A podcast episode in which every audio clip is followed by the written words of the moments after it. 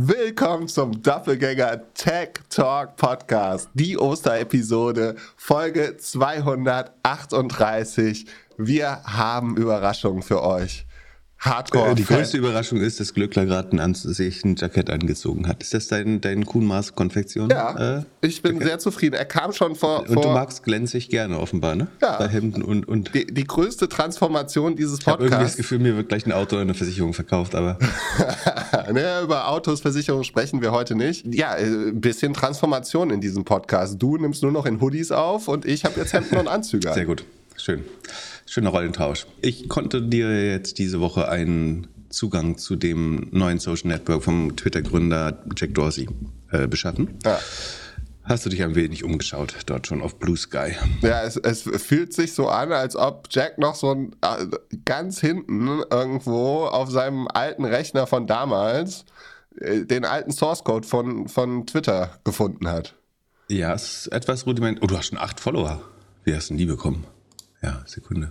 Ich habe auf LinkedIn getwittert, dass ich da jetzt drauf bin. Auf LinkedIn getwittert ist auch gut. ja, Kannst du mal einen Profilhintergrund äh, besorgen? Nee, das ist, ist äh, zu viel. Ah, ah, und ich bin auf Post News jetzt verifiziert übrigens. Nice. Ähm, das hat aber lange genau. gedauert. Ja. Aber auf Blue Sky ist echt wenig los, muss man sagen, oder? Ja, sie machen vor allem, also beim Onboarding machen sie halt nichts, dass sie dir sagen, hey, Folge den und den Leuten war, dass du hier nicht das Empty Room Problem hast. Stimmt, das Onboarding ist nicht so gut. Aber es gibt ja auch viel zu wenig Leute, glaube ich, die man folgen könnte, eventuell. Naja, aber also, also mit da ist es 2023. Alle haben jetzt gelernt, dass du keine Follower brauchst, um und trotzdem stundenlang irgendeinen Scheiß konsumieren kannst. Also siehe TikTok, so. Da, da hätte man sich schon ein bisschen was abgucken können. Hm. Das Team ist aber auch, glaube ich, sehr übersichtlich äh, noch. Wie auch immer, wir können ja ein paar Doppelgänger ähm, Hörerinnen äh, dort rein nutzen. Wir erklären am Ende der Sendung, wie wir es machen. Es wird kein großer Stunt, keine Sorge. Ähm, wir machen hier nichts kaputt diesmal. Aber einfach um ein bisschen Unterhaltung selbst zu haben, sollten wir mal ein paar Invites vergeben, dass da ein bisschen was los ist im, im deutschen Haus auf, auf Blue Sky. Okay, aber, aber äh, kurz, nur damit das klar ist, ne? Wir machen das so wie mit Clubhouse damals. Du hast die ganze Arbeit. Äh, die Arbeit, ich kläre nachher, wie die passiert. Es wird keine Arbeit geben. Okay, ja, also ich freue mich. Äh, Twitter ist für mich echt, da, da sind noch drei, vier Group-Chats, die werden sich hoffentlich bald auf Discord irgendwie begeben und dann ist Twitter eigentlich auch durch. Apropos Twitter, ähm, da können wir schon mal vorgreifen auf ein Thema, wo du es gerade anbringst. Hast du mitbekommen, dass diese Woche das NPR, National Public Radio, das hat ja von Twitter äh, diese Woche oder letzte Woche den Badge State Affiliate Media bekommen, äh, wurde damit quasi auf eine Stufe mit Russia Today, Al Jazeera und äh, ähnlichen äh, Sachen gestellt, was ich glaube, nicht korrekt ist. Ähm, man hat dann hinterher auch die Twitter-Guidelines noch angepasst für, für diesen Tag. Also da gab es Guidelines und jetzt hat man gesehen, jetzt, jetzt hat man die äh, State Affiliate genannt oder State Controlled, glaube ich. Ich glaube, die Terminologie ist nochmal härter. Und hat gemerkt, das stimmt nicht und dann hat man die Guidelines angepasst, sodass auch indirekte Finanzierung und so weiter zutrifft. Und inzwischen hat Elon Musk aber eingeräumt, dass er sich eventuell dort äh, doch geirrt hat, nach, nachdem ihm Leute erklärt haben, dass NPR nur ein Prozent seines gesamten Fundings direkt vom Staat bekommt als Unterstützung. Ähm, und das noch, auch das heißt ja noch nicht, dass man staatskontrolliert ist. Ne? Also bloß weil ich Zuwendungen bekomme äh, vom, vom Staat, irgendwelche Subventionen oder ähm, Zuwendungen, Zwangsgebühren, das heißt ja noch nicht, dass man staatskontrolliert äh, ist. Und ähm, nachdem er es erst sehr stark verteidigt hat, den, den Move, äh, hat er jetzt laut NPR, sehe ich gerade, also NPR selbst berichtet das sogar, uh, Elon Musk says NPR's State Affiliate Media Label might not have been accurate. Um, ist wieder sehr erratisch. Learning in, in public. Der hört nicht ich bin, auf. Ich ne? bin immer sehr, sehr zwiegespalten zwischen irgendwie, natürlich musst du ein bisschen hobeln, wenn du so einen Laden umdrehen willst. Aber gleichzeitig scheint er sich der Verantwortung nicht so ganz bewusst zu sein und da irgendwie nach, nach Gusto irgendwelche Accounts dann so falsch auch einzuschätzen. Ich äh, finde es schwer. Und eben auch diese Mangel, den Mangel an Differenzierung. Also du kannst halt nicht sagen, NPR ist das gleiche wie, wie Al Jazeera oder Russia Today oder Sputnik oder sowas. verstehe einfach nicht, der kommt doch da nie wieder raus. Also, der, was ist ja, seine so Exit-Strategie?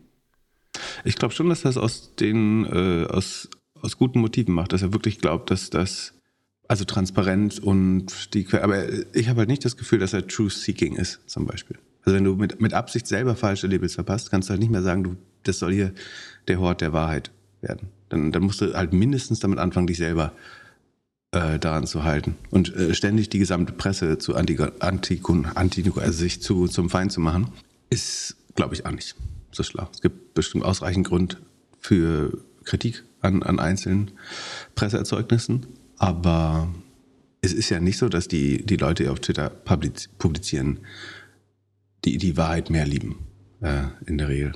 Ja, ich finde es schwer. Na gut, äh, da fangen wir heute äh, bei der Osterfolge nicht mit an. Ich wollte gerade sagen, lass uns zu was anderem kommen, aber das ist nicht äh, deutlich erfreulicher.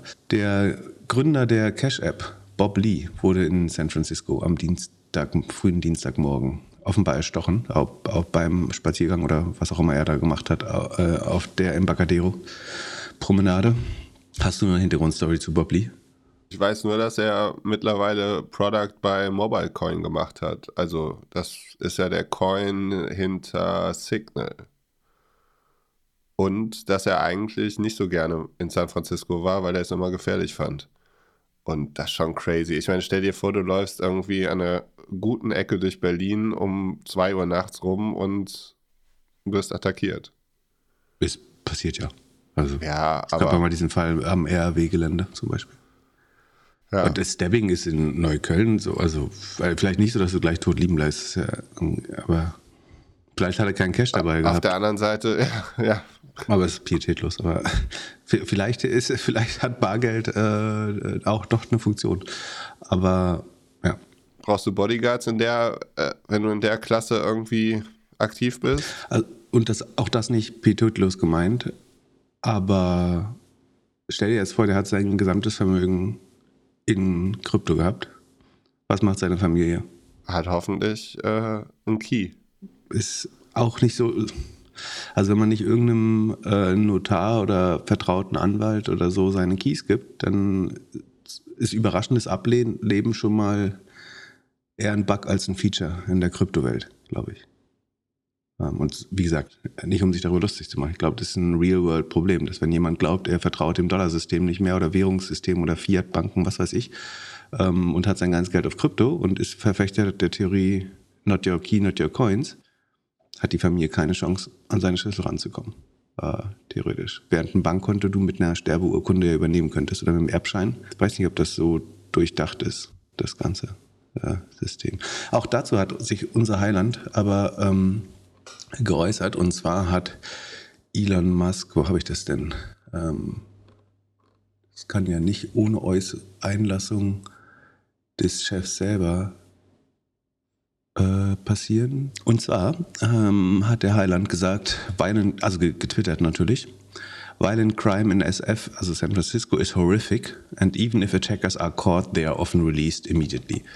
Ähm, ich bin mir nicht so sicher, ob es bei also Gewaltverbrechen. Also der, der Hintergrund ist, dass man versucht, nicht unnötig viele Leute in den Knast zu stecken. So kann durchaus sein, dass man das zu lax handhabt. Äh, das, dazu kenne ich das nicht, kenne ich es nicht gut genug.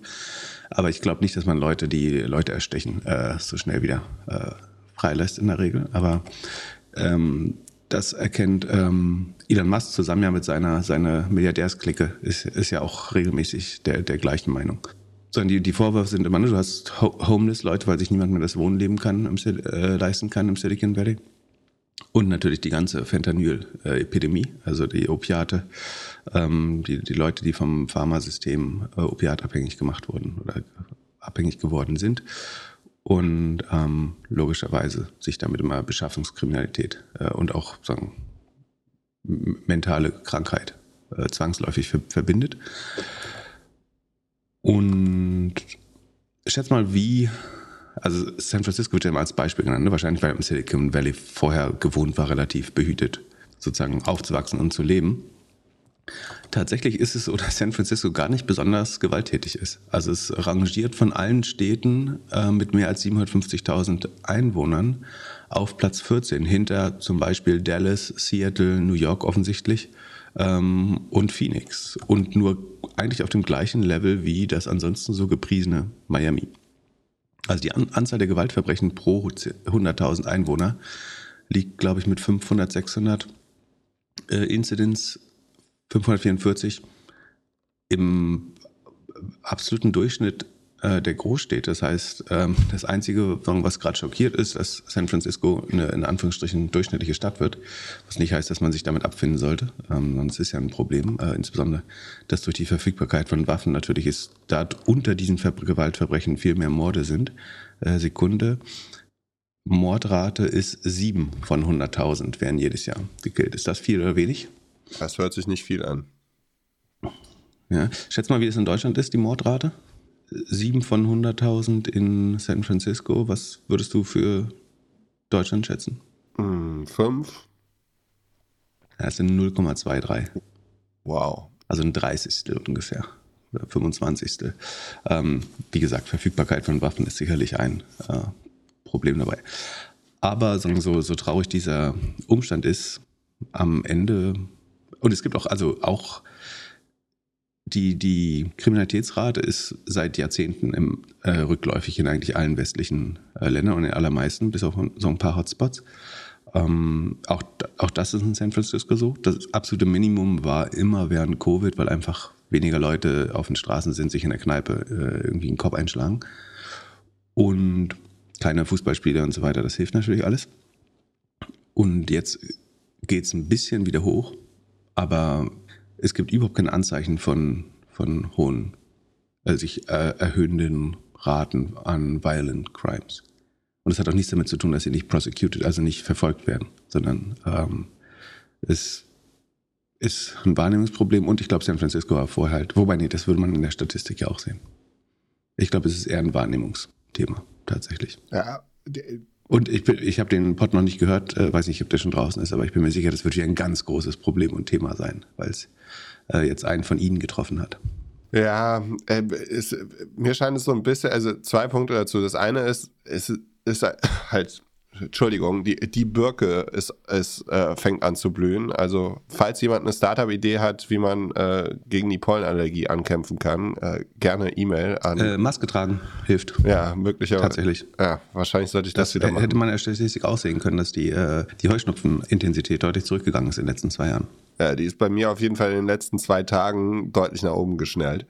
Äh, ja, aber die, die, Genetik möchte nicht, dass du dich fortpflanzt. Ja, ja, ja, ja. Ähm, auf jeden Fall ich glaube, zwei Punkte dazu. Das eine ist halt das Krasse, dass du, dass du siehst, äh, also die Obdachlosigkeit in Amerika finde ich immer wieder krass in den Städten. So, wenn du da bist, du siehst einfach. Du, und du kommst aus Hamburg, muss man sagen, ja, wo das also, auch ein sehr offensichtliches Problem ist, würde ich sagen. Ja, aber in Hamburg sind die ja alle nett und äh, man unterhält sich mit denen kurz. So. Und äh, in Amerika siehst, ist es halt einfach. Jetzt mit deinem Anzug crazy. kannst du dich mit denen nicht mehr unterhalten. Gut. Ah, und deine Street Credibility ist stark gesunken. Und das andere ist, obwohl in Hamburg äh, kann man schon auch täglich immer einen Anzug tragen und damit äh, durch die Stadt laufen. Aber gut. Äh, nochmal, kannst du mal diesen Stift weglegen? Du siehst wie so ein McKinsey-Berater im Call aus mit deinem Anzug. Also ihr müsst euch Glück vorstellen. Oh Gott, was ist das denn für ein Innenfutter? Ja. Glöckner sitzt da mit seiner Brille, seinem Profi-Headset äh, und gestikuliert wild mit einem Stift rum, wie so der, der Partner, der sich in den letzten fünf Minuten eines vier Stunden Due Diligence Calls nochmal einschaltet, hallo, um zu zeigen, hallo, ich bin dass, auch da. dass der teure, ich der teure Mensch auch, auch da war. Ich bin auch da. Äh, und fasst, fasst nochmal zusammen, was seine Junior Associates gerade alle ähm, über vier Stunden gearbeitet haben. Genau. Der, der, vor allem das Witzige ist, der Stift ist hier so einer von diesen Werbestiften, den man bekommt, wenn man eine GmbH anmeldet. Äh, aber gut, zurück zu, zu, zu Amerika. Das Krasse ist halt einmal, du siehst die Obdachlosigkeit einfach echt in jeder Stadt mega krass. Und mich, also für mich ist es immer so krass, dass es mich echt schockiert. Und das andere ist, glaube ich, ist der, der Punkt, dass diese Superreichen, die fangen halt irgendwann an, einfach auch eine mega Angst für, gegen alles zu haben. Also die scheinen ja, die scheinen ja dann irgendwie Angst zu haben, dass sie alles verlieren, dass, und dass hier und da links und rechts eine Gefahr ist und ticken dann halt komplett durch. Ja, das, das sind zwei gute Punkte. Ich glaube, A, die, die Beleidigung des Auges scheint das größte Problem zu sein. Also ich verstehe das schon, dass einem das auch Angst macht, aber das ist ja das, was die Leute mal erwähnen ähm, dass es nicht schön ist mehr auf der Straße, dass da jetzt keine äh, Rhododendron-Container stehen, sondern eben Menschen liegen. Und ähm, das Zweite ist, das ist ja ein Resultat der Ungleichheit. Also den, den schärfsten Fall davon kann man sich halt in Südafrika anschauen. Da haben die Häuser zwei Meter hohe Mauern und Elektrozäune drüber, selbst von, von Mittelklasse-Menschen. Und äh, dann, leben genauso viele Leute auf der Straße oder sogar in Slums irgendwann. Und wenn sich das Silicon Valley weiter so entwickeln äh, möchte, dann wird das auch immer mehr so sein. Das heißt, dass du in deinem Escalade mit äh, Bodyguard rumfährst, so wie in Südafrika, und dass du deine Häuser äh, irgendwie um, umzäunen musst, damit Leute irgendwie dich nicht überfallen oder stehlen oder was auch immer. Ja, kein schönes Leben. Das kann, kannst du nur lösen, indem du dich um die Probleme kümmerst. Und das waren ja nicht alles immer Kriminelle, sondern es sind ja Leute, die einfach mental ill sind, sind opiatabhängig und sagen, werden ja immer gern dann so als Zombies und was weiß ich äh, beschrieben, aber das zeigt ja eben, dass sie einfach krank und so, so nicht in dem Moment zurechnungsfähig sind oder vielleicht seit längerem schon nicht mehr zurechnungsfähig. Das ist ja vielleicht lösbar, das Problem. Nicht, dass es einfach wäre, aber äh, die Lösung kann ja nicht sein, die Leute alle einzusperren. Das kannst du schon machen. Kannst sie alle ins Gefängnis sperren, sind die Straßen sauber, aber irgendwann musst du wieder rauslassen, solange du noch ein demokratisches Land bist. Kompliziert. Dann sehe ich hier, Y-Food hat es wieder in unsere Stories geschafft. Äh, was hast du da denn Neues rausgefunden? Ähm, hat eben ein User noch geschickt und zwar hat äh, TechCrunch jetzt berichtet, dass ich glaube, bisher war die Summe nicht bekannt, äh, die gezahlt wurde von Nestlé. Ne? Also es wurde, ich glaube, Ende Februar wurde bekannt, dass Nestlé ähm, ein bisschen, klein bisschen weniger als 50 Prozent der Anteile übernimmt. Und jetzt geht man davon aus, dass es ähm, 420 oder 430 Millionen Euro waren die Nestlé gezahlt hat, also fast ein halbes Unicorn äh, dafür. Und das ist ja schon ordentlich, ne? So drei, vier Mal Umsatz äh, höchstwahrscheinlich. Ich glaube, 102 haben sich im letzten Jahr nochmal verdoppelt auf 120 Millionen. Das ist auf dem Niveau schon äh, relativ äh, starke Leistung natürlich, äh, das zu verdoppeln. Ja, angeblich haben sie 22,6 Millionen Dollar in vier Funding Rounds gemacht. Ah, nee. Die letzte Runde war das. In total fünf, also auf. Nee, nee, 22,6 kommt hin. Also es gab, äh, sondern das erste Investment war ja in Höhle der Löwen, da können wir gleich nochmal drüber reden, ähm, von Frank Thelen. Dann kam Five Seasons mit 5 Millionen und Felix Capital äh, an, angeführt die nächste Runde mit 17. Ähm, dann gab es angeblich nochmal eine Private Equity Runde, die unbekannt ist. Und dann die Übernahme war schon das, das nächste. Das war teilweise, glaube ich, Secondaries, teilweise auch neue Shares geschaffen. Frank Thelen wollte sich nicht dazu äußern, ob, äh, ob Freigeist seine Anteile verkauft hat oder nicht gegenüber der Presse. Ähm, das, da muss man sich zum Glück nicht auf die PR verlassen, sondern kann im Unternehmensregister nachschauen. Ähm, es sieht sehr so aus, als hätte äh, Freigeist seine Anteile verkauft. Offensichtlich zu einem guten äh, Preis. Ich glaube, sie hatten zuletzt noch 8% der Firma. Kann man sich ausrechnen, es müssten so 30 Millionen sein. Also cool.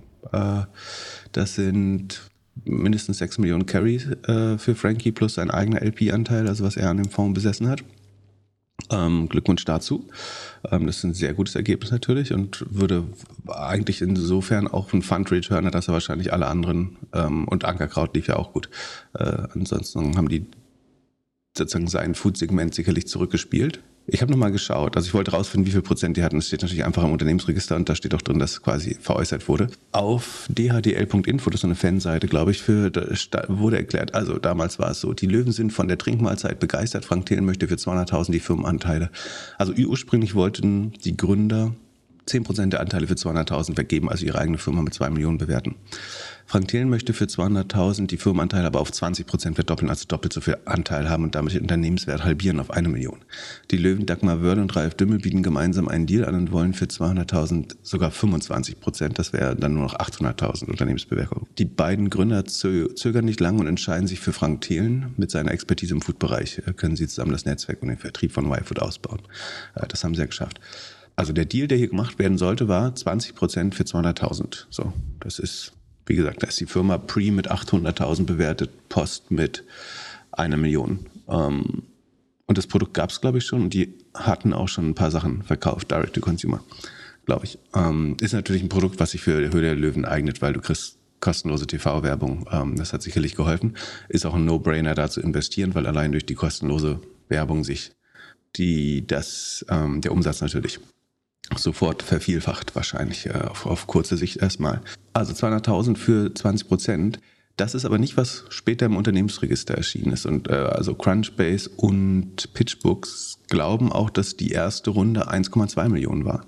Und es sieht auch nicht so aus, als wenn es einen zusätzlichen Investor gab in der Runde. Also wenn man PitchBook, Crunchbase und dem Unternehmensregister glauben kann, sieht es viel mehr so aus, als hätte Frank Thien 1,2 Millionen, nicht 200.000 bezahlt und dafür 12 Prozent der Anteile bekommen. Und damit wäre die Firma mit 10 Millionen bewertet huh. gewesen und nicht. Es kann natürlich sein, dass er in der Sendung vielleicht nur ein Convertible geschrieben hat und später die Runde selbst gemacht hat oder so. Aber Surprise, es scheint wieder zu sein, als wenn im Fernsehen nicht alles so ist, ähm, wie es dort ähm, vorparodiert wird von den TV-Unterhaltern. Ach, also du glaubst, dass das im Fernsehen so ist wie, wie im Rap-Business oder wie? Das könnte sein, ja.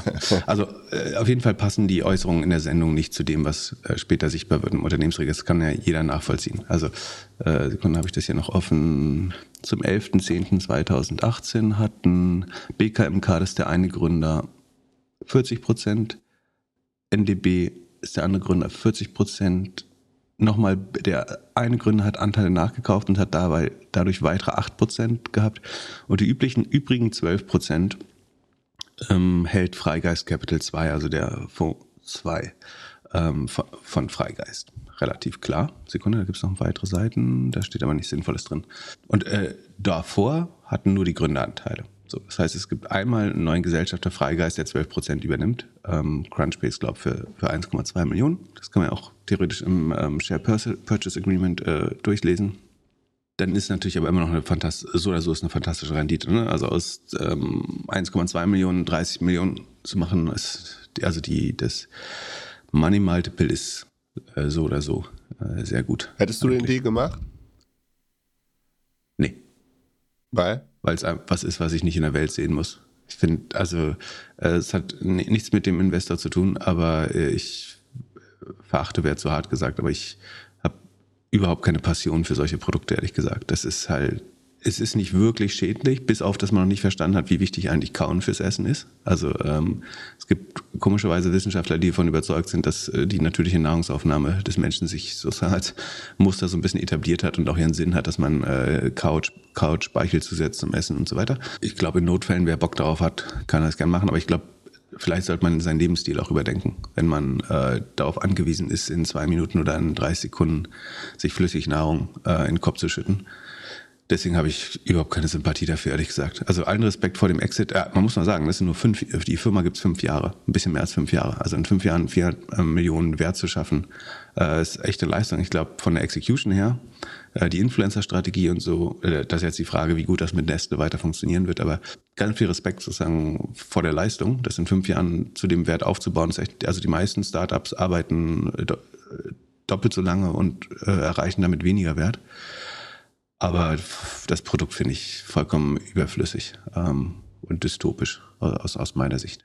Aber, aber ist schon krass, ne? Also es gibt keinen Supermarkt mehr. Also die haben inzwischen wirklich einen ganzen Meter im Supermarkt fast für, für ihre Produkte. Es gibt ja auch so Proteinregeln und, und sowas noch von YFood, sind schon echt etabliert. Dadurch, dass halt der, die Nachfrage offenbar so groß ist, dass der, der Umsatz, also dass die Ware schnell genug dreht und der Umsatz pro Quadratmeter wirklich gut ist. Plus sie haben viel Marge zu teilen natürlich bei dem Produkt, weil es sehr, sehr günstig produziert wird. Also ein paar Mineralien und äh, die, die Zucker sind, also äh, sollen nicht so hochwertig sein, äh, sagen, wird oft bemängelt. Also das, die Inhaltsstoffe sind halt sagen, alles, was du auch sonst essen würdest, das ist schon irgendwie drin, aber es ist eben dann doch sehr unnatürliche Zucker mit einem hohen glykämischen Index und Zucker ist doch nicht, wie auch immer. Ähm, aber ich, was ich sagen wollte, ist, das kostet vielleicht ähm, 20, 30, 40 Cent, was in so einer Flasche drin ist, plus Verpackung. Und dann kannst du für drei Euro verkaufen. Das ist natürlich ein hervorragendes Modell. Ja gut, muss er natürlich auch die ganzen Promis zahlen. Machen das so richtig Promis auch oder nur so Influencer? Nee, auch, die haben doch so einen Spot mit so einem, so einem Schauspieler gemacht. Das war bestimmt nicht günstig. Ja. Die haben mal, ich, äh, im Unternehmensregister, oder nee, äh, bei North Data habe ich gesehen, sie haben die, die Marke Beyond Meal eingetragen. Uh. Als, als wenn das jemals durchgeht. Also wenn du äh, Fake-Nahrung machst und dann auf Beyond Meal, äh, da müsste schon viel schief gehen, dass Beyond Meat das nicht sofort wegklagt. Aber, ich habe nur von einem Doppelgänger-Hörer mal gehört, dass er das seinen, äh, seinem Teenie-Kind ähm, irgendwie neben der Mahlzeit noch gibt, damit der noch ein bisschen kräftiger wird.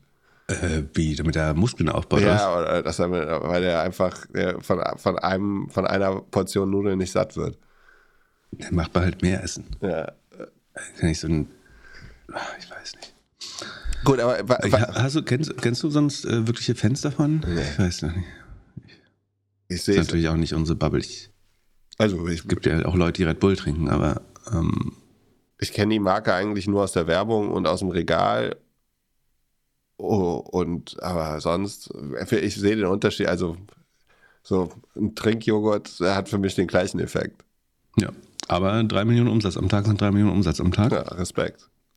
Ähm, schon nicht schlecht. Du, du hattest eben Wandeldarlehen äh, angesprochen und da hätte ich eine Frage für einen Freund. Und zwar mal angenommen, der macht in der kommenden, in den kommenden Wochen eine Finanzierungsrunde. Sollte der, also so eine kleine Angel-Runde, sollte der sofort eine GmbH machen oder Wandeldarlehen lieber? Kannst du mir da oder meinem Freund kurz nochmal erklären, was da Vor- und Nachteile sind? Ähm, eine GmbH brauchst du auch für das Wandeldarlehen. Sonst, also das Wandeldarlehen, also Wandeldarlehen ist, ich borg dir Geld und ich äh, bekomme höchstwahrscheinlich, also ich bekomme nur im dem Fall, der hoffentlich nicht eintreten wird, das Geld zurück. Ansonsten möchte ich das in der nächsten Runde meine, mein Darlehen konvertiert zu echten Shares. Genau, aber das könnte Damit- man damit das nicht man auf zwei GmbHs machen. Also, dass du sagst, ich mache das Wandeldarlehen auf eine GmbH für, wenn die nächste GmbH gegründet ist. Also die Tochterfirma sozusagen. Es klingt nicht einfacher. Nee? Okay. Also ich meine, du hast Vertragsfreiheit in Deutschland. Du kannst natürlich prinzipiell fast alles machen, was du möchtest, äh, so, sofern beide Personen daran glauben. Die Rechtsauffassung ist ein bisschen kompliziert, was diese Wandeldarlehen. Also im Englischen heißt das Safe, im Deutschen nennt man es Convertible äh, Loan oder eben Wandeldarlehen.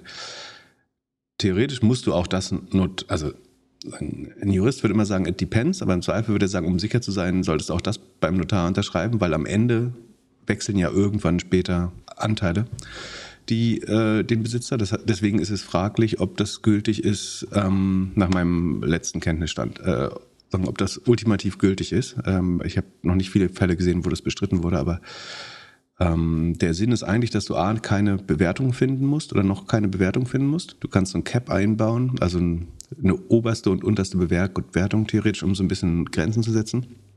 Aber du musst dich zum Beispiel jetzt nicht mit jemandem unterhalten bei Hülle Leben, ob deine Firma eine Million oder 800.000 wert ist, sondern du kannst sagen, du borgst mir 200.000 Euro. Und wenn die nächste Runde, Kapitalrunde, wo Anteile verteilt werden, passiert, dann kannst du damit für 240.000 Euro, also mit 20% Discount, ähm, das wäre jetzt ein 16% Discount, wenn ich mich nicht irre, aber ähm, also für 250.000 Euro kannst du dafür Shares kaufen bei der nächsten Runde quasi. Das ist, was das Wandeldarlehen macht. Aber ich glaube, es wäre schon gut, sich darüber einig zu sein, an welcher Firma diese Shares sind. Aber ich meine, frag einen Anwalt und lass dich beraten. Du kannst einerseits so, würde ich dir nicht absprechen, dass du kannst vereinbaren, an einer noch zu gründenden GmbH dürfte jemand sich mit dem und dem äh, Discount beteiligen später. Das Problem ist aber, dass die, die Wandlung natürlich nur dann Sinn macht, wenn es irgendwann eine nächste Runde gibt auch. Ja. Wenn nicht, gibt es auch eine Zwangswandlung, aber dann äh, muss man sich ja doch wieder über die Bewertung einig werden ähm, oder das Geld zurückzahlen oder pff, kompliziert. Alright. Ähm, also, also ich glaube, das Einfachste ist, die, wenn, wenn das ein Projekt ist, was nachhaltig erfolgreich ist und nicht irgendein äh, Pickleball-Ding oder so, dann, ähm, dann würde ich schon trotzdem die GmbH gründen wahrscheinlich. Sehr Du gut. musst auch nur 12,5 ein- einzahlen erstmal. Ja, es, also es scheint, dass das, was man an Zeit oder Du kannst auch eine Gebühren, UG gründen natürlich, dann brauchst du, kannst mit 1000 Euro machen, glaube ich. ja, äh, große Startups äh, haben mit UGs angefangen. Ja, Unicorns, spricht überhaupt hab nichts ich gehört. Also, ja. Kurze Werbeunterbrechung. Kannst du dich noch erinnern, als ich vor einem Jahr Pickleball nach Deutschland bringen wollte? Oliver, der VP Sales von Personio, hatte sich damals bei mir gemeldet und wenig später ein cooles Pickleball-Team-Event in München organisiert. Vor ein paar Tagen haben wir erneut gesprochen und Oliver meinte, dass er Leute im Sales sucht. Wenn du also SaaS-Sales lernen möchtest oder sogar schon Erfahrung im Software-Sales hast, solltest du dir mal die Jobseite von Personio, der All-in-One HR-Software-Lösung aus München, anschauen. Du könntest zum Beispiel als SDR, also Sales Development Representative, anfangen und Sales von der Pike lernen. Also wie kommt man beim Kunden durch die Tür? Und dann zum AE, Account Executive, befördert werden und somit den Verkaufsprozess abschließen und damit das Problem des Kunden lösen. Mit Sales-Erfahrung kannst du dich natürlich direkt als AI bewerben.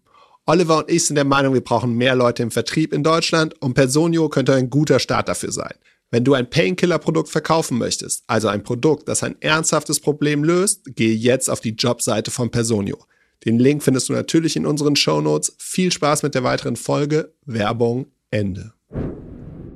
Gut, äh, hast du dir, vielen Dank dafür, hast du dir Stripe, äh, den Annual Letter angeschaut? Der Payment Darling hat's reported. Ja, so viel hat er gar nicht reported. Äh, äh, gut ist ein guter Case, weil er ein bisschen äh, ausführlich ist, sich den von ChatGPT ähm, zusammenfassen zu lassen. Ähm, die, die spannenden Fakten äh, sind, dass, schätzt mal das äh, Payment Process, also wie viel Volumen hat Stripe wohl verarbeitet? Also Stripe ist ein, unter anderem das Hauptprodukt ist Geldempfang übers Internet. Also du willst eine Software verkaufen oder bist ein Shop und möchtest Kreditkarten akzeptieren dann ist, sind Stripe die einfachsten Payment Rails, mit denen Entwickler gerne arbeiten. Ist das korrekt so? Ja, also es ist eigentlich der GMV von allen Kreditkarten großen Startups und äh, oder wie, wie große Startups äh, Kreditkartenabrechnung und wahrscheinlich andere Payments macht Stripe. Das müsste schon ganz also schön groß es, sein. Es sind nicht nur große, ne? es 1000 Kunden, das ist auch eine Zahl, die da rauskommt. 1000 Kunden entscheiden sich jeden Tag für Stripe also neue Kunden. Ähm, das schon, also es sind aber viele große. Ne? Ein Airbnb, glaube ich, arbeitet immer noch mit Stripe, wenn ich mich nicht irre. Konkurrenten wären Adyen, ähm, Square, glaube ich, nicht so 100 Prozent, aber ja. Ja, und äh, jedes Mal, wenn ich auf äh, irgendwelche. Und PayPal natürlich. Wenn, wenn, du, wenn du Buchhaltung machst und irgendwelche SaaS-Software irgendwie die Rechnung brauchst, geht das meistens auch über Stripe. Also. Mhm. Wir nutzen ja jetzt zum Glück nicht mehr diese Podcast-Recording-Software, aber auch die hat Stripe. Ähm, und man, ja, man kommt eigentlich nicht mehr dran vorbei. Es könnte, Stripe könnte fast so ein, einfach so ein, so ein Rechnungs, für, für Kunden so eine Rechnungsoberfläche geben, wo man dann alle Rechnungen hat für alle äh, Anbieter, die man, die man also, so bucht. Äh, Sie, Sie haben ja noch so ein paar adjacent Businesses, also anliegende Geschäftsmodelle, unter anderem GmbH-Gründung übrigens, ähm, aber auch so Fraud Detection. Ähm, äh, ich glaube, die werden schon so ein bisschen das Operating System auch für für ähm, also das Financial Operating System für, für Startups und werden aber viel, viele Fälle, also man kann auch so diese Kreditkarten beantragen und sowas über Stripe. Ähm, da warte ich immer noch, bis das, bis entweder Adyen oder Stripe äh, da Probleme bekommen mit Know Your Customer, also dass das eventuell auch zu, zu also na gut, sie haben keine, keine Wallet-App, glaube ich. Ansonsten würde ich sagen, dass auch die irgendwann mal so ähnliche Probleme wie Block Square bekommen werden. Aber ja, ich glaube, die machen. Achso, du sagst also Ballpark, sagen wir. Wie viel, wie viel ähm, GMV 10 Milliarden, 100 Milliarden oder eine Billion? Wie viel, GM, wie viel GMV macht Amazon? Also Amazon E-Commerce Marketplace? Oh, du stellst Fragen. Ich würde sagen, ähm, ein bisschen mehr als eine deutsche Billion. Aber Sekunden, lass mal gucken. Aber Amazon nutzt ja keinen Stripe. Nee, aber ich glaube, Stripe ist. Und Shopify hat eine eigene Lösung, glaube ich. Nee. Kunde. Nee, Amazon macht mehr. Amazon macht also Gesamtumsatz 500 Milliarden. Oh Gott, oh Gott, oh Gott. 500 Milliarden im Jahr.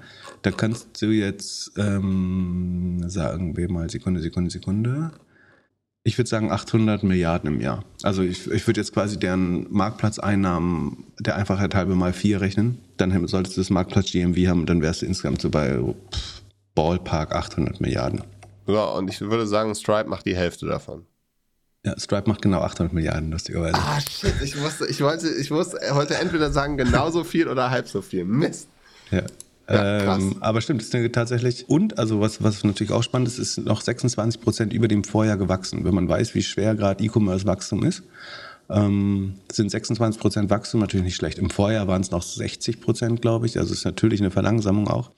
Aber 26 Prozent gegenüber 2021 nicht schlecht. 817 Milliarden, also ähm, US-Dollar laufen über Stripe Payments und andere Services. Den Schlüssel, wie viel jetzt Payment, wie viel andere Services, sagen es nicht. Ich würde mal davon ausgehen, dass 90 Prozent tatsächlich Payment ist, einfach weil es besser skaliert. Und so nett die anderen, ich glaube, die anderen Sachen sind so GmbH-Gründung ist, glaube ich, eigentlich eher äh, gute Kundenakquise. Also wenn du die GmbH-Gründung oder LLC-Gründung äh, unheimlich einfach machst, hast du eine gute Chance, der Payment Provider von dem Business später zu werden. Also vielleicht ist das nur Custom Acquisition und die ganzen anderen Services sind, glaube ich, entweder für die Customer Acquisition äh, eigentlich gut oder um die Kunden, die man schon hat, einfach zu enablen. Also das äh, sowas wie Fraud Detection oder alles, was so noch Financial Backoffice ist, einfach dafür zu sorgen, dass Leute nicht zu schnell, also Tax machen sie zum Beispiel auch. Was einfach Tax ist zum Beispiel gut für Churnvermeidung. Ähm, wenn du den Leuten hilfst, die Steuern ordentlich zu machen, ähm, gehen die nicht nach zwei Jahren pleite, wenn das erste Mal die Steuerrechnung äh, kommt. Also das ist, sind, glaube ich, ich glaube, die ganzen Beigeschäfte sind eher strategischer Natur und gar nicht, um Umsatz zu treiben, sondern eher um mehr Kunden zu gewinnen und die bestehenden Kunden zu professionalisieren und ähm, zu behalten. Aber ansonsten erfahren wir nicht, äh, Sekunden, ich schaue nochmal kurz durch, aber ich glaube, so viele andere Sachen äh, erfährt man nicht. Wie gesagt, 1000 neue Kunden pro Tag, das waren vorher noch 1400. Und Stripe ist selber ein ganz fleißiger Investor, auch in andere Startups. Das wird aber auch alles nicht reported, genau. Ja, aber Shopify ist auf jeden Fall Kunde. Shopify ist Kunde, ja. aber ShopPay ist doch, nutzen die die Stripe Rails dafür? Ja. Avocado Store ist auch Kunde, sehe ich gerade. Wo guckst du bei äh, Buildwith? Stripe äh, Customer Cases. Also. Das wir können. Äh, und Shopify habe ich nochmal gegoogelt, aber das habe ich einfach gesehen. Also ich kann auch gerade mal kurz gucken. Also wer sowas recherchieren möchte, wer, wer nutzt eigentlich was? Äh, es gibt eine Website, die heißt BuildWith, also gebaut mit, buildwith.com oder Similar Tech. Also Stripe wird unter anderem von Yandex, TikTok, Reddit, Discord, Zoom, Quora, CNN, Etsy, da weiß man jetzt immer nicht, welche Unterseite es ist, aber Etsy, ähm, da geht natürlich viel GMV drüber, GitHub und so weiter und so fort. Free Now zum Beispiel. Ah, Thomas, ich habe dein Hoodie noch hier, by the way. Ähm, aber äh, ja, also nutzt eigentlich jeder gefühlt. Figma. Ja. Aber Bewertung ist ja, war ja über 100 Millionen, äh, in, in sozusagen Secondary Market angeblich sogar mal 200 jetzt Milliarden natürlich. Ähm, ich glaube, angeblich ja bis zu 200 Milliarden in Secondary Markets, aber jetzt haben sie sich selber mit 50 Milliarden äh, bewertet, wenn ich mich recht erinnere. Immer noch zu teuer. Befürchte ich auch. Dann äh, News der Woche, auf jeden Fall für mich. Unser Werbepartner Language Tool hat ein Exit gemacht. Ken Was machen die nochmal? Willst du es nochmal erklären? Also, das ist Grammarly für Europa. Die, die Landingpage äh, languagetool.org slash dg ist, glaube ich, noch online, wer es ausprobieren möchte. Und du müsstest, also ich habe ich hab gestern, äh, Christopher, äh, der Mitgründer, hört unseren Podcast seit Folge 6 und ich habe ihn gestern kurz angeschrieben und kurz mit ihm gesprochen. Er meinte, es würde sich gar nichts ändern. Sie bleiben eine deutsche Firma, die Leute bleiben alle an Bord. Und es scheint, dass sie. Also sie wurden von Learneo gekauft, ne? So, die verschiedene solche Softwares konsolidieren gerade, oder? Ja, die wiederum sind Course Hero. Also Course Hero ist seit schon eigentlich fast 20 Jahren am Markt und helfen halt Studenten, die ganzen Unterlagen zu bekommen, machen wahrscheinlich ein ultra gutes SEO-Game. Ähm, und die haben meines Erachtens sich irgendwie angeschaut, wie diese Roll-ups funktionieren, zum Beispiel von Tragio und so, und sagen, hey, wir machen das jetzt, wir bauen jetzt die, nicht die SaaS Group, aber die, die Education Group und kaufen alles, was Leuten ermöglicht, schneller, günstiger zu lernen. Mhm. Und was haben sie dafür bezahlt? Ja, das musst du mir jetzt ausrechnen. Hast du denn ein paar Eckdaten für mich? Grammarly ist wie viel wert? 11 Milliarden? war mal 11 Milliarden wert äh, und kann nur Englisch. Jetzt äh, hier Language Tool, man kann heraus, also man liest, dass sie 60.000 Paying Subscribers haben. Mhm. Premium-Abo kostet, oh, das ist eine lustige Payment-Option. Okay, das günstigste komme ich so bei 5 im Monat, 60 im Jahr. Gut, ein paar werden was teurer. Minus Mehrwertsteuer, sagen wir mal 60 im Jahr. Es wird ja nicht jeder das günstigste Paket genommen haben. Genau, die, die Frage ist halt von diesen 60.000, wie viel davon sind Corporate-Kunden und wie viel, da, und wie viele Personen ja, das, stehen also dahinter? Also, Sekunde. Also wenn ich 20 Nutzer nehme, verbilligt sich der Preis nicht signifikant. Es kommt immer wieder bei 5 Euro äh, minus Mehrwertsteuer raus. Also ich würde sagen 60 mal 60.000 Nutzer, hast du gesagt? Ja. Mal 60 Euro im Jahr sind dreieinhalb bis vier, äh, vier Millionen Umsatz. Auf LinkedIn haben sie so 38 Mitarbeiter, das würde sehr gut dazu passen. Ähm, also ich würde mal davon ausgehen, dass die Zahl äh, vielleicht nicht falsch ist. Es kann natürlich sein, wenn es jetzt irgendeinen Enterprise-Kunden gibt, der da deutlich mehr für zahlt, dann äh, liegen wir um den Betrag falsch. Ich würde sagen, dass es noch nicht ho noch nicht hohe Deckungsbeiträge erwirtschaftet, sondern vielleicht so plus minus null oder noch ein bisschen Geld verbrennt. Und bei 4 Millionen Umsatz würde man zwischen 10 und 20 Millionen dafür zahlen. Eher zwischen 15 und 20 vielleicht. Echt? Äh, vielleicht, vielleicht ziemlich 15, 16 würde ich sagen. Hättest du mehr gedacht? Ja.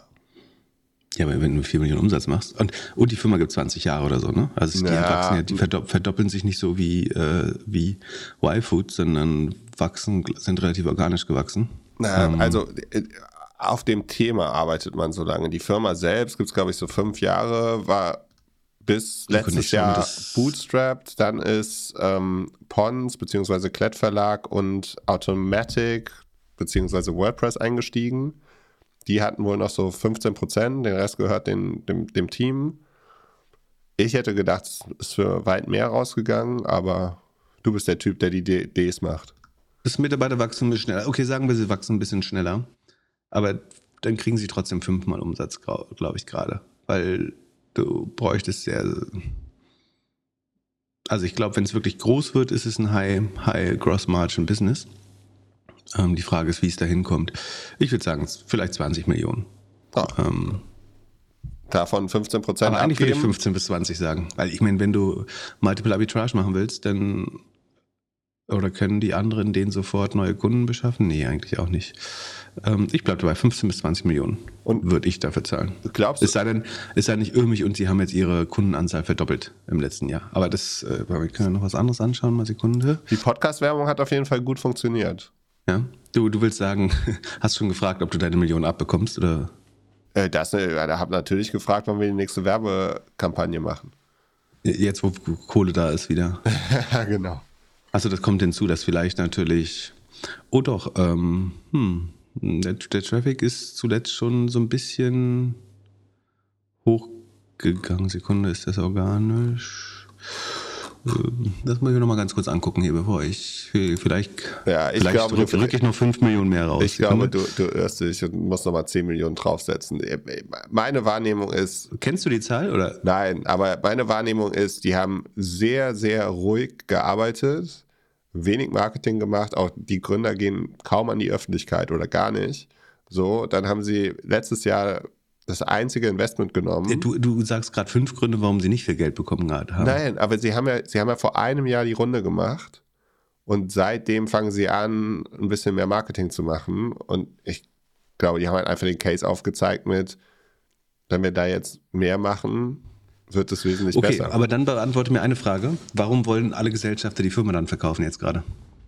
Vielleicht, Wenn also, so wenn es, wenn, also sagen, es gibt eine Möglichkeit. Also wann würde ich 30, 40 Millionen dafür zahlen, wenn sich in diesem letzten Jahr jetzt herausgestellt hätte, dass ihr, ihr Kack zu Lifetime Value, also sagen wir, Sie haben jetzt hier das Abo-Modell, äh, die Churn ist unter 5% im Jahr.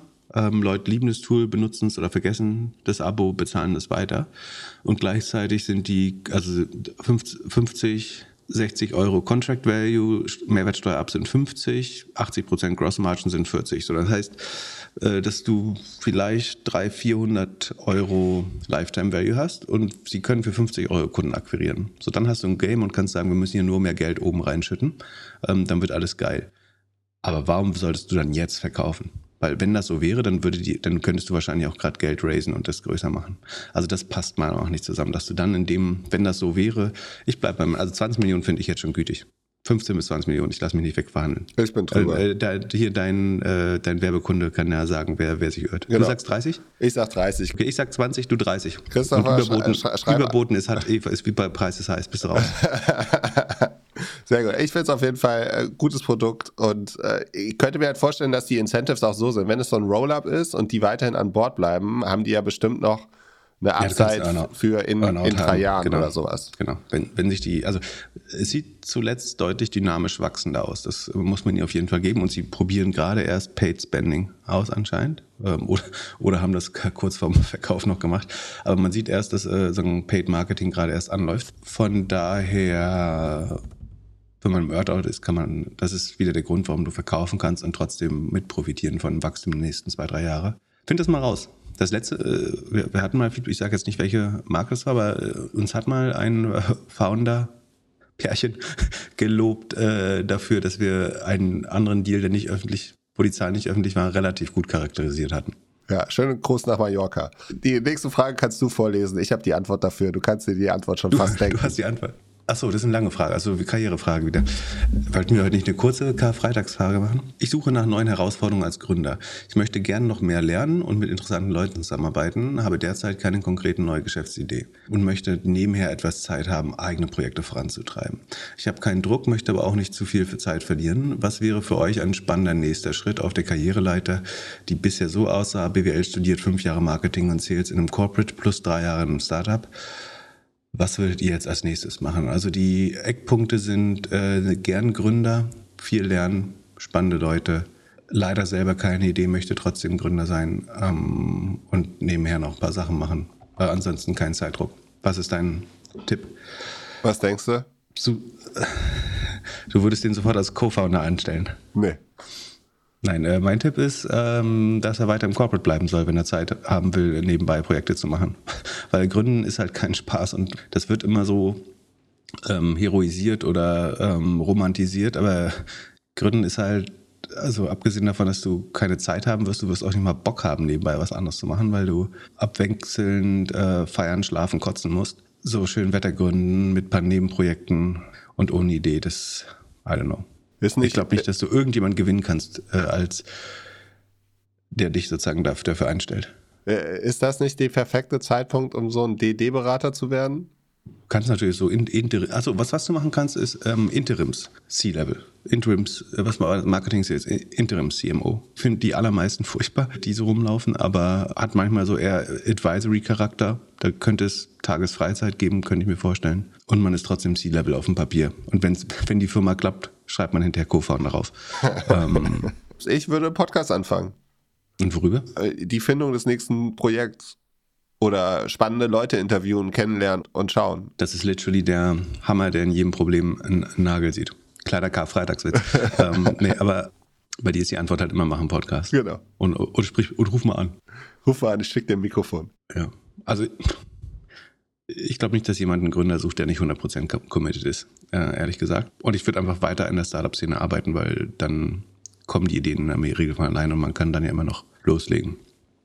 Oder versuchst eben, ob du VC-nah irgendwie arbeitest, vielleicht als Berater, wie du gesagt hast, dann sieht man noch mehr verschiedene Projekte, kann so eine Art Venture-Partner oder Operator, der mit einem VC anderen Startups hilft, werden, wenn man irgendeine konkrete Spezialisierung hat, also keine Ahnung, vielleicht war der Corporate Marketing und Sales, wo er das gemacht hat. Wenn das zum Beispiel ein FMCG-Konzern ist, dann kann er so Food-Startups vielleicht helfen, wie man in Lebensmittelregale kommt. Das ist dann part tatsächlich Part-Time, weil du, weil in dem ganzen VC passiert da jetzt gerade nichts. Ja, ich krieg jetzt äh, mal Capital Calls, wo äh, irgendwie drin steht, so, dass mehr Geld in die Managementgebühr geht als in Investitionen dieses, dieses Quartal. ähm, denkst du auch so, hm, dafür habe ich ja nicht bezahlt. ähm, aber ja, die, die VCs halten ihr Geld, weil, also ich glaube, du musst ja davon ausgehen als VC, dass du in den nächsten 18 Monaten ein paar deiner Startups entweder pleite gehen lassen oder retten musst. Ähm, das heißt, man schont die Cash-Reserven. Also ein Fonds hat ja immer eine Reserve quasi für Follow-on-Funding und äh, wird jetzt quasi nicht pro Rata Double Down draus, sondern eher Rettungsfonds. Ich glaube, deswegen ist man vorsichtig. Und weil man die Lage natürlich auch nicht eint. Wobei, obwohl, nee, man muss sagen, denn die, die letzten Downturns gingen eher so acht bis zwölf Quartale. Ist nicht meine Idee, habe ich irgendwo geklaut, aber ich habe die Quelle jetzt nicht parat. Aber es gab jemand, der einen ganz guten Graph gemacht hat. Wir haben jetzt vier Quartale Rezession, wenn du so willst, im, im VC-Bereich. Also oder immer weniger Funding. Wenn du dir 2008 oder 2000, 2000er Crash anschaust, dann war das eher so, dass acht bis zwölf Quartale äh, das Licht aus war. Oder sagen, es immer noch weiter runterging. Von daher, andererseits spricht nichts dagegen. Äh, Es gibt, werden natürlich gute, gute Startups gegründet gerade. Und die jetzt aber in der Seed, also Seed hat halt auch jeder Bock drauf. Das ist halt kompet- kompetitiver denn je, würde ich vermuten. Wie viele Investments hast du dieses Quartal schon gemacht?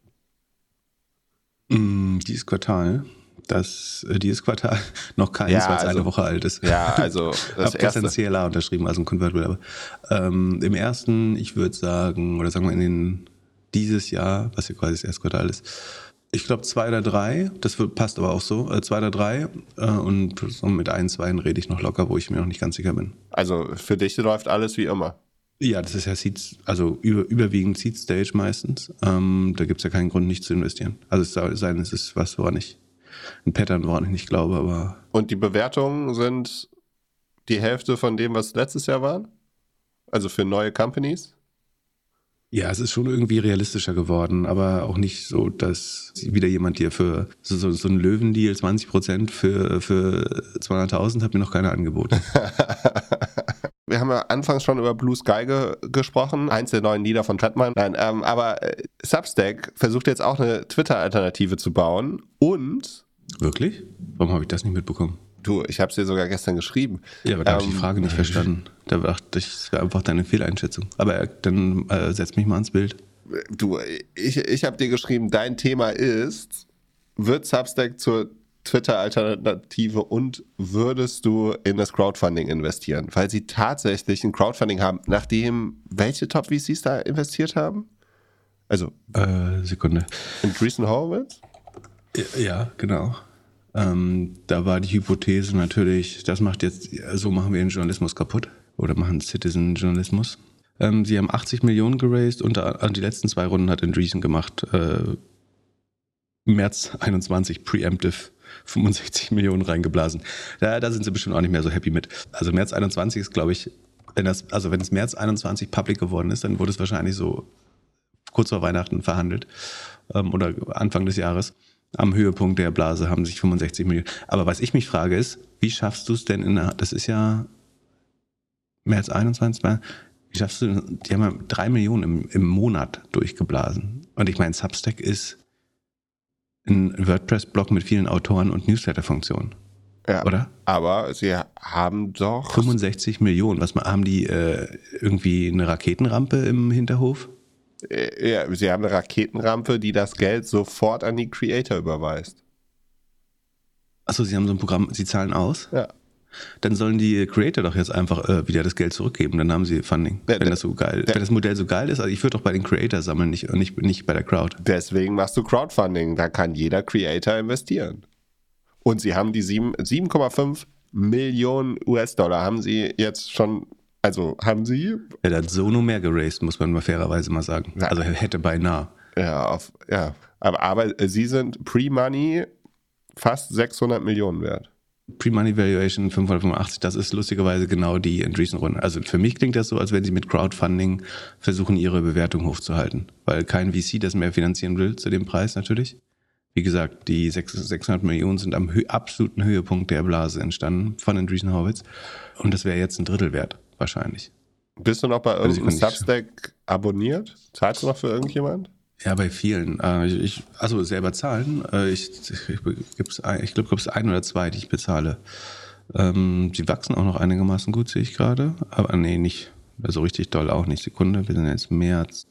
Ja, noch so 40 Prozent vielleicht year on year. Ist auch kein hyper groß Growth.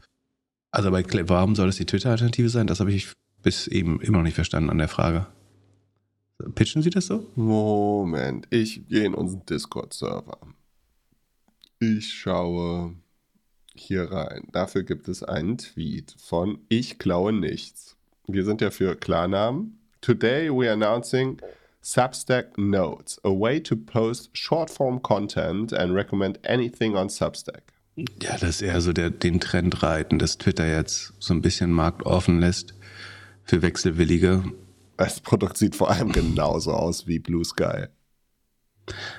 Also auf, auf der Hypothese würde ich das jetzt nicht.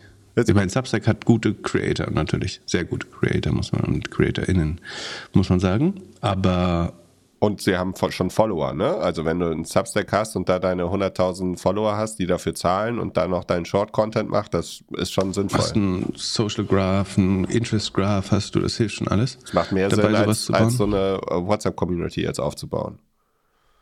Aber ich glaube, der Fehler von Substack ist, dass du, also ich nutze die Substack-App auf dem Handy, nicht du? Nee. Ähm, für mich ist der Fehler, dass alles durch einen E-Mail-Eingang geht. Ja, für mich ähm, ist der Fehler, dass die Wahrscheinlichkeit, ja. mich per E-Mail zu erreichen, ist ungefähr so groß wie äh, mich in einer Mall zu erreichen. Ja, aber für mich ist der größte Fehler. Aber, aber, aber WhatsApp baut, äh, habe ich, hab ich dir geschickt. Hast du das gesehen? Die bauen Channels. Also in der Beta-Version befindet sich ein Feature, was noch nicht ausgerollt ist, was Channels heißt und was so ein Broadcast-Ding, also Newsletter-Feature von WhatsApp sein könnte. Ja, da, damit spielst du schon die ganze Zeit rum. Also so. das bedeutet, dass du halt. Aber nicht, ist nicht Communities, ist Channels. Echt? Ich spiele mit den Communities. ist ja bei 5000 begrenzt. Nur du, du bist weil, ja, du bist. Weil es verschlüsselt ist. Ja, und du, du bist ja hier in diesem Geek Out Alert, ne? In diesem ja. Newsletter, der jetzt. Das ist eine Community. Genau, das ist eine Community. Äh, der macht ja jetzt Premium, wo er irgendwie Geld für haben will. Das wiederum lassen eigentlich die WhatsApp-AGBs überhaupt nicht zu. Also da bin ich mal gespannt, wie lange er das irgendwie spielen kann. Also versuchen jetzt verschiedene da das Maximale rauszunutzen. Also, ja, wie geil ist das? Äh, dann, dann passiert halt das, was irgendwie auf OnlyFans und Patreon passiert. Dann sagt irgendjemand, er, er also wird Premium-Kunde und verkauft sie für einen Dollar weiter. Dann mache ich halt eine Free-Gruppe, indem ich den Premium-Inhalt einfach copy-paste. Ja.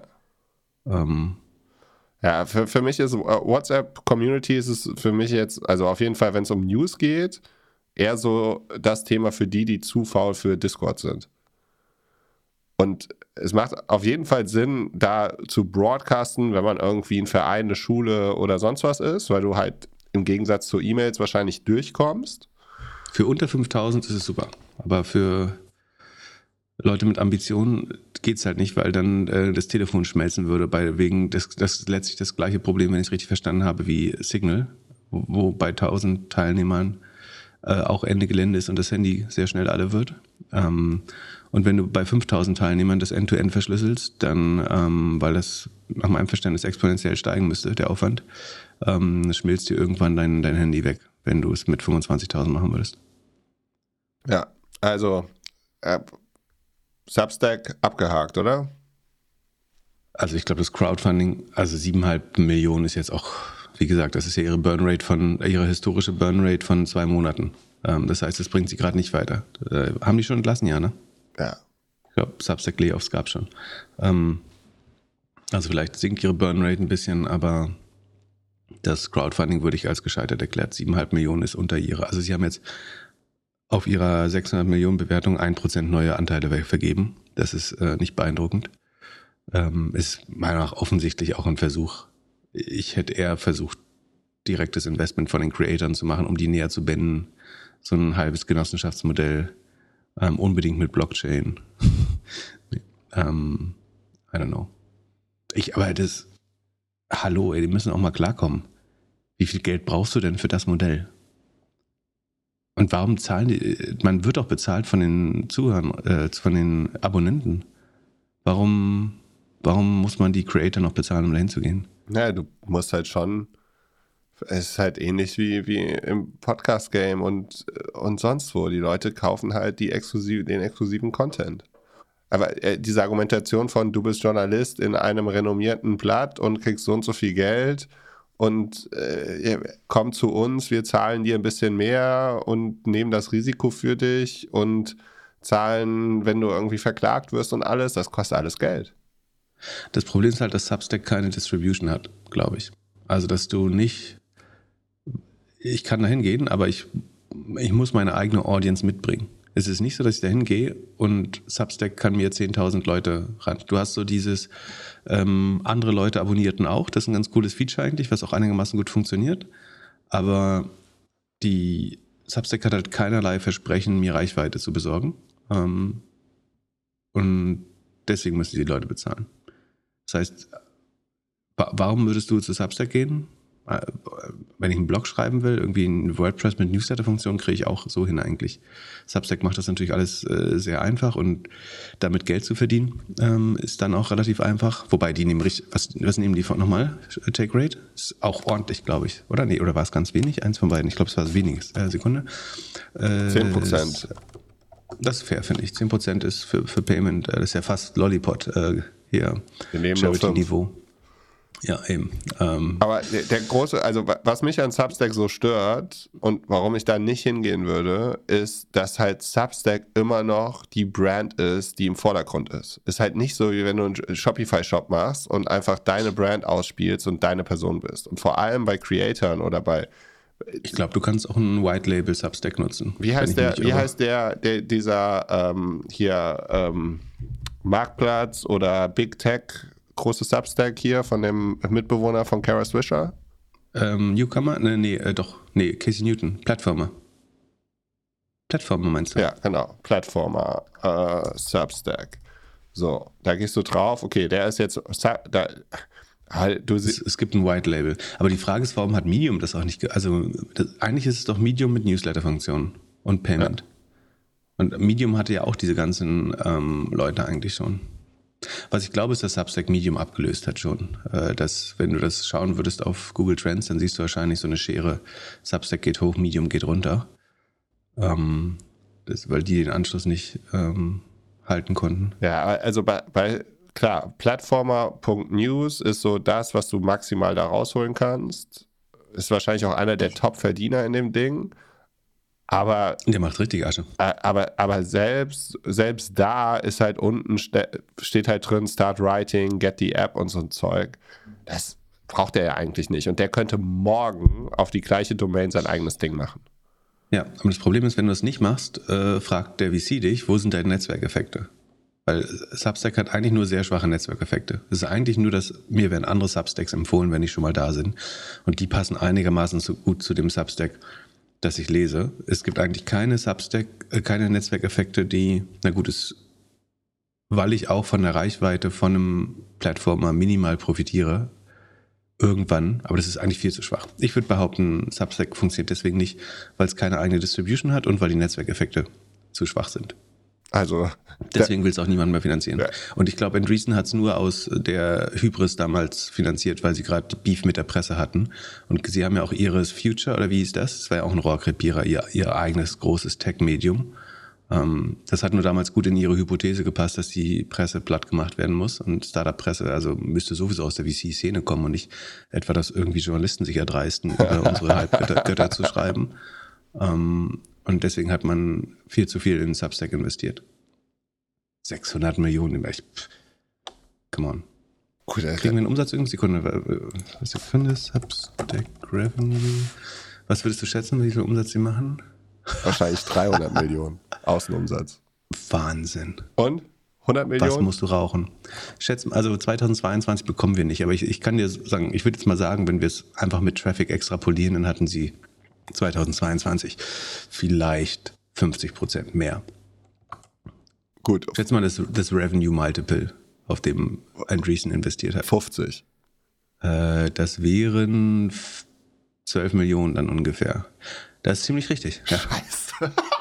Also in 2021 hatte Substack 9 Millionen Umsatz. Innenumsatz ist das, ne? Also äh, hoffe ich. Also vielleicht ist sogar der Außenumsatz inklusive der. Nee, nee das wird nicht hinkommen. Ähm, the company says it's paid out more than 300 million to. Achso, Cumit. Also über die verschiedenen Jahre haben sie 300 Millionen ausgezahlt. Das passt. Also sagen wir, sie haben 9 Millionen in 2021, bestenfalls 12 bis 15 Millionen in 2022 ähm, umgesetzt. Aber Andreessen hat 60 Mal Umsatz für Substack gezahlt. Das ist doch kompletter Wahnsinn. Keine, also was haben die, was haben die gesehen, was, was, was man nicht gesehen hat, was aus Substack werden kann? Das war einfach nur prop up the competition gegen die Presse. 60 Mal Umsatz. Also so high war ja niemand, niemand nicht mal äh, Anfang 2021. Ja. Das hättest du für SaaS vielleicht bezahlt, aber nicht für, das Modell ist ja nicht High Gross Margin. Vielleicht, also man kann natürlich erzählen, wenn, wenn die Logins stärker sind, wenn sich irgendwann Netzwerkeffekte bilden, dann können wir die Take Rate sicherlich verdoppeln, weil dann können Leute nicht mehr weggehen, sobald es echte Netzwerkeffekte geben könnte. Aber die, die, die sieht man ja nicht. Also die scheinen sich ja nicht einzustellen. Und ich weiß noch nicht, wo die herkommen sollten. Dann müsste die Substack-App dein Hauptreader werden irgendwie. Dann hättest du Distribution und Netzwerkeffekte. Aber I don't know. Für mich ist das ein super. Ich, ich würde sagen, gescheitert. Ja, für mich ist das ein und, super und Tool, um anzufangen. war ein schlechtestes Investment. Also dagegen ist Adam Newman, äh, kann ich gut nachvollziehen. Aber das hier sehe ich null. Du kannst halt, vor allem kannst du halt alle E-Mails exportieren und auf die Domain einfach dein eigenes Ding bauen und dann ist es zu Ende. Ja. So ist halt ein guter Start. Ist halt viel zu dünn. Viel zu, das Produkt ist viel zu dünn. Äh, Value Exchange, minimal. Also klar, du hast echt, es gibt super geile Substacks, aber es das heißt noch nicht, dass es ein äh, gutes Geschäftsmodell ist. Gut, Pip, äh, bevor wir hier unsere Ostereier verraten, was gibt sonst noch News? Ich baue schon mal auf Discord hier einen Channel. Äh, du erklärst dann gleich, was wir damit machen. News. Also Samsung, also Samsung ist ein äh, Multikonzern aus Südkorea, Chebol heißen die dort, das heißt, die bauen Kühlschrankschiff, Monitore, Panels, Speicherchips, alles Mögliche. Die hatten ihren Angestellten untersagt, ChatGPT zu nutzen. Ist das schlau oder ist es doof? Doof? Ja, sie haben dann auch eingesehen, dass es vielleicht blöd ist und haben den, den Ban geliftet, was dann dazu geführt hat, dass sie gemerkt haben, dass es doch schlau war, es vorher zu bannen. Weil offensichtlich haben verschiedenste Mitarbeiter längere Firmendokumente dort reingelegt, um, um Fehler zu finden, um es zu übersetzen, vielleicht um es zusammenzufassen. Ah. Und was macht die AI, Die wenn du lernt. sie benutzt? Sie lernt. Und auf einmal finden sich Fragmente aus diesen äh, Geschäftsgeheimnissen in der Lernmasse der AI. Und also in den ChatGPT FAQ steht, Your conversation may be reviewed by our AI trainers to improve our systems. OpenAI sagt außerdem, we remove any personal identifiable information from data we intend to use to improve our model performance. We also only use a small sampling of data per customer for our efforts to improve model performance. Aber deine Interaktionen, haben wir in einer der anderen Folgen schon mal drüber geredet, sondern dass es so ein bisschen chatty geworden ist und viel quatschen will mit einem ähm, und einem engagen will in einer Konversation. Und es ist ja vollkommen klar, dass nicht nur dein direktes Feedback, also ob das ein gutes oder schlechtes Ergebnis war, sondern auch was du schreibst, letztlich mit ins Lernen einfließt. Ähm, und das heißt, also ich will jetzt nicht sagen, also ich glaube, es ist halt un unbedingt wichtig, dass du es benutzt oder dein, dein, deine Mitarbeiter es benutzen, aber es auch kompetent benutzen, äh, glaube ich. Also ich glaube, es macht keinen Quatsch, es zu verbieten. Äh, es macht aber auch keinen Quatsch, irgendwie die Marketingstrategie von einem nächsten Produkt da reinzuprügeln äh, und damit zu, zur Lernmasse oder in, die, in den Korpus der AI ähm, und des Machine Learnings reinzugeben. Ah, krass. Ich, Ähm. ich wollte dich eigentlich fragen, wann du glaubst, wann, wann ChatGPT in Deutschland verboten wird. Aber die Frage, die ich jetzt habe, ist, welche drei DAX-Firmen verbieten ChatGPT als erstes? Also, Alle Banken. Alle Banken. ja, aber auch, äh, also war es nicht Continental, die irgendwie WhatsApp verboten haben als erstes? Oder so? Äh, nee, war mir nicht bewusst, aber. Aber es gibt ja Firmen, es gibt ja Firmen, die WhatsApp verboten haben und alle die werden das auch. Also mein, meine Prediction ist Ende. Es gibt einen Grund, also WhatsApp, ich glaube, WhatsApp ist halt verschlüsselt. Von daher gibt es eigentlich keinen äh, Grund, das zu verbieten. Ähm, mit einer Ausnahme, es gibt so regulierte Branchen, wo Kommunikation, also nicht so wie bei Google, dass, dass dir sagst, äh, lass mal History aufmachen, aber es gibt Branchen, wo du eben nur aufgezeichnet kommunizieren kannst. Und da würde, glaube ich, ähm, verschlüsselt nicht zählen. Also es gab Banken, die abgemahnt wurden dafür, dass sie WhatsApp äh, im Geschäft genutzt haben. Ähm, das darfst du nach meinem Verständnis nicht. Aber, ja. äh, krass. Ähm, meine Aber es ist also ein, ein wichtiger Hinweis. Ne? Also keine sensiblen Daten, vor allem keine Geheimnisse. Also was man in ChatGPT reintippt, übersetzen lässt, zusammenfassen lässt, nutzt, sollte man so behandeln wie alles andere, was man im Internet macht, nämlich, dass das öffentlich ist. Eigentlich. Damit. In dem Moment, wo du es rein kopierst, könnte es öffentlich werden. Ich glaube, das sollte man im Kopf haben bei der Nutzung. Und die, die, siehst du noch eine andere Gefahr? nee, me- meine Frage ist eher, wenn du morgen oder nach Ostern äh, jetzt eine Telco hättest mit allen deutschen DAX-CEOs, was würdest du denen raten? Verbieten oder weiterarbeiten? Nee, das, was ich eben gesagt habe, dass sie ihre Mitarbeiter kompetent machen. Also sie sollen sie anhalten, das zu nutzen und ihnen gleichzeitig erklären, welche Daten auf keinen Fall reingehören. Ähm, also sensible Geschäftsdaten. Die, die Unternehmen irgendwie stellen sich selber Beine, welche Cloud man nutzen kann und welche nicht. Und dann haut irgendein äh, Mitarbeiter da die Geschäftsgeheimnisse in ChatGPT rein. Ähm, ich glaube, da, da muss man halt die Kompetenz äh, erzeugen. Jan aus dem Off, ich hätte eine kleine YouTube-Aufgabe für dich für über Ostern. Du äh, hast ja nicht so viel zu tun an Ostern. Die richtige Arbeit fängt ja erst nächste Woche wieder an. Äh, mach doch mal so ein klein, kleines YouTube-Video, Compliance with AI. Und dann äh, so die, die zehn, zehn Sachen, die Menschen in Unternehmen checken müssen, wenn sie mit ChatGPT arbeiten. Nicht? Kein guter Growth Hack, Pip? Du schaust so skeptisch. Kann er machen. Bin dafür. Mal machen. Ähm, ist sinnvoll, wahrscheinlich. Wird schön weitergeleitet, finde ich gut.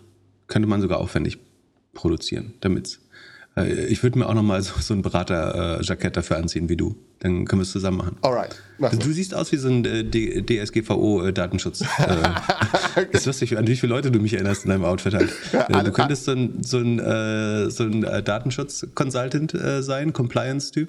Ähm, der, ich, steh mal auf, was hast du unten drum? Ja. Du siehst nämlich so aus, als hättest du unten drum Boxershorts. Ja, ich, ich, ich bin hier wie, TV-Anchorman. TV genau, Fernsehmoderator. Ja, da mit deinen Knöpfen im Ohr, das passt so. Ja, genau, ich habe Knöpfe im Ohr und hier mit den Hemden, ne, im Gegensatz zu deinen Hemden, kann ich meine Knöpfe hier oben zumachen. Ja, ja, ja, ja. Ich kaufe mir, wenn, wenn ich, wenn es wieder besser läuft in der Startup-Szene, kaufe ich mir äh, eine neue Hemden für dich. Sehr gut. Gutscheincode ähm, gebe ich dir. Ist in den Show Notes. So, ähm, was für News hast du noch? Ich würde gerne jetzt anfangen, also Schokolade mit OpenAI, essen. Die, die, die, die, äh, das Machine Learning lernt auch von euren Eingaben. Es ist nicht nur ein nützlicher Helfer, sondern ihr seid auch Helfer des Tools. Dann hat äh, Aggie Cantrell von Bloomberg äh, berichtet, dass ähm, wir haben ja in den letzten Folgen immer wieder von den großen Layoff-Wellen, äh, auch der großen GAFA-Konzerne berichtet. Und darüber spekuliert, wann sich das dann äh, nach Hamburg, Dublin und so weiter durchsetzt. Bloomberg berichtet jetzt über die so Real-Life-Struggles der Unternehmen, äh, wenn sie das deutsche, also es sind ja Unternehmen, die jahrelang nur geheiert haben und jetzt das erste Mal quasi das deutsche äh, und französische Arbeitsrecht kennenlernen und, und merken, dass ihre Layoff-Goals irgendwie mal 10, 15 Prozent von heute auf morgen überlassen, äh, entlassen, dass das mit dem äh, Recht natürlich überhaupt nicht vereinbar ist. Das heißt, ähm, man begibt sich jetzt in angenehme Verhandlungen mit den Betriebsräten, ähm, die sich spätestens dann natürlich bilden, wenn es sie nicht vorher schon gab.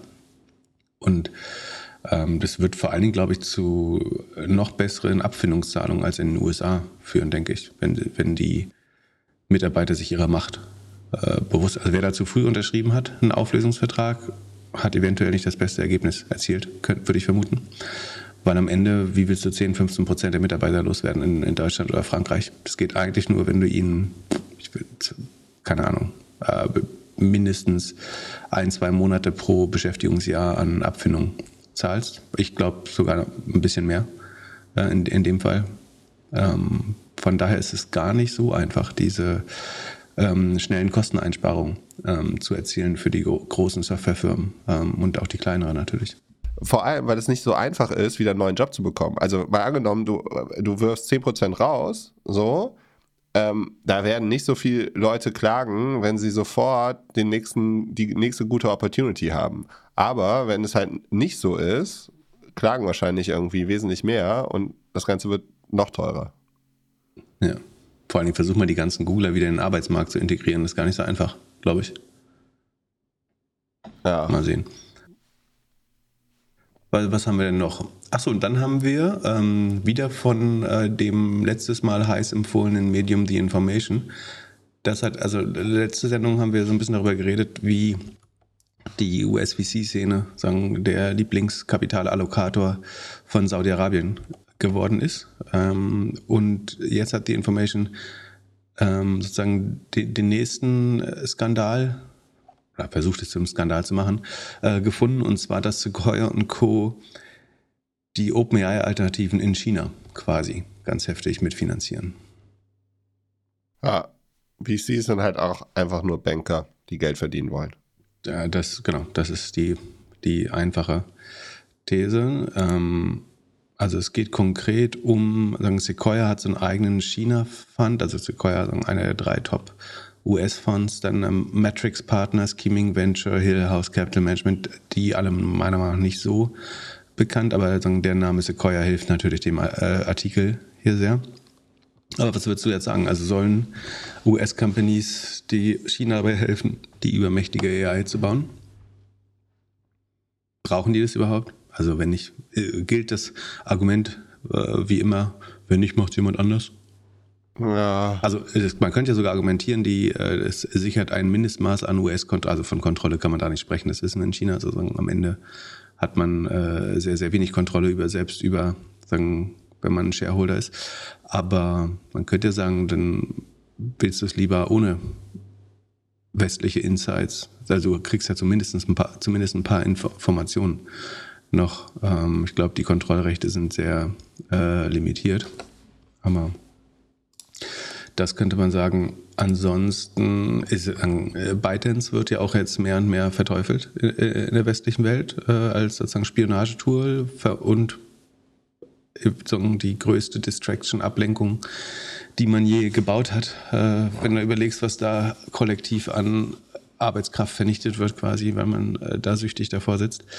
Ähm, aber auch ByteDance hat ja so einen Zuhauf. Also auch da ist Sequoia in der Series, Sekunde, in der Series C war schon auch da Sequoia Capital China drin.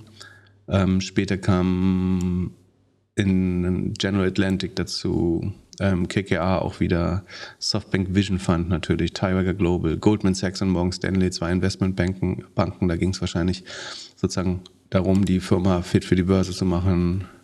Nochmal Tiger Global, ähm, ja, also auch da ist schon westliches Geld drin. Von daher ist es auch gar nicht so äh, überraschend eigentlich. Und ich weiß auch nicht. Also finde find das weniger skandalös, ehrlich, ehrlicherweise. Und ich meine, solange man keine Trade Restrictions hat oder äh, keine Embargos, dann kompliziert. Also so, sofern China ein Handelspartner ist, warum sollte man nicht auch Geld austauschen? Das bin ich mir noch nicht so sicher, ob das. Ähm ja, aber äh, äh, in den nächsten zwölf Monaten muss doch irgendwas passieren, dass die Amerikaner und die Europäer auch mal den chinesischen Produkten den Hahn zudrehen. Ich meine, es gibt ja keine einzige Europäer, Amerikaner außer Apple, vielleicht, oder auf jeden Fall Tech-Unternehmen können da nicht, ich, können da nicht ich arbeiten. Ich glaube, du unterschätzt, wie viel Prozent deines Lebens von chinesischen Produkten abhängen, ehrlich gesagt. Ja, klar, aber, aber äh, das eine ist Hardware-Produkte und das andere ist Software. So. Und wieso, wieso sollte es ein ByteDance bei uns, wieso dürften die bei uns operieren, aber auf der anderen Seite haben wir kein einziges. Weil wir eine offene Gesellschaft sind. Also du kannst schon, also wenn, wenn es wirklich Spionage, also ich gehe davon aus, dass äh, damit spioniert werden kann und ich gehe auch davon aus, dass es wird und das wäre eventuell ein guter Grund, das zu verbieten. Ähm, aber prinzipiell willst du dich als System ja dadurch unterscheiden, dass du aus politischen Gründen nicht Produkte ausschließt. Es sei denn, du hast eben einen Handelskrieg. Aber Entschuldigung, du kannst den Gedanken gerne ausführen, also er war nicht dumm. Ja, ich, ich, Was würdest du außer ByteDance denn noch äh, ausmachen? Ja, das finde ich eher, das finde ich das Größere. Ich meine, das andere, die anderen sind ja nicht so. Die, der, der Umweg wird halt einfach sein, dass die dann alle europäische oder amerikanische Firmen gründen und das Geld halt einfach nur von drüben kommt. Aber da fühlt man sich dann als Konsument wahrscheinlich ein bisschen sicherer. Nur, ja, und auf der anderen Seite, dem Großteil der Menschheit ist es wahrscheinlich komplett egal. dass irgendein Bubble Talk, den wir da führen, äh, dem der Endkonsument wahrscheinlich komplett irrelevant ist.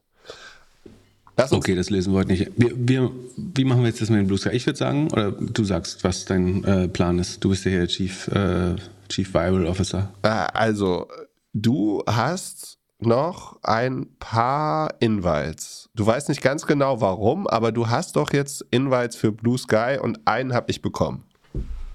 Genau, ich habe noch mindestens vier weitere Invites. Die würde ich äh, als kleines Ostergeschenk dafür, dass unser anderer, anderer Heiland äh, sich hat ans Kreuz nageln lassen, ähm, unserer Community zur Verfügung stellen für die Leute, die das, die glauben, dass sie das Produkt längerfristig nutzen wollen und ein bisschen äh, Stimmung in den Laden bringen, weil äh, die brauchen äh, Interactions auf jeden Fall.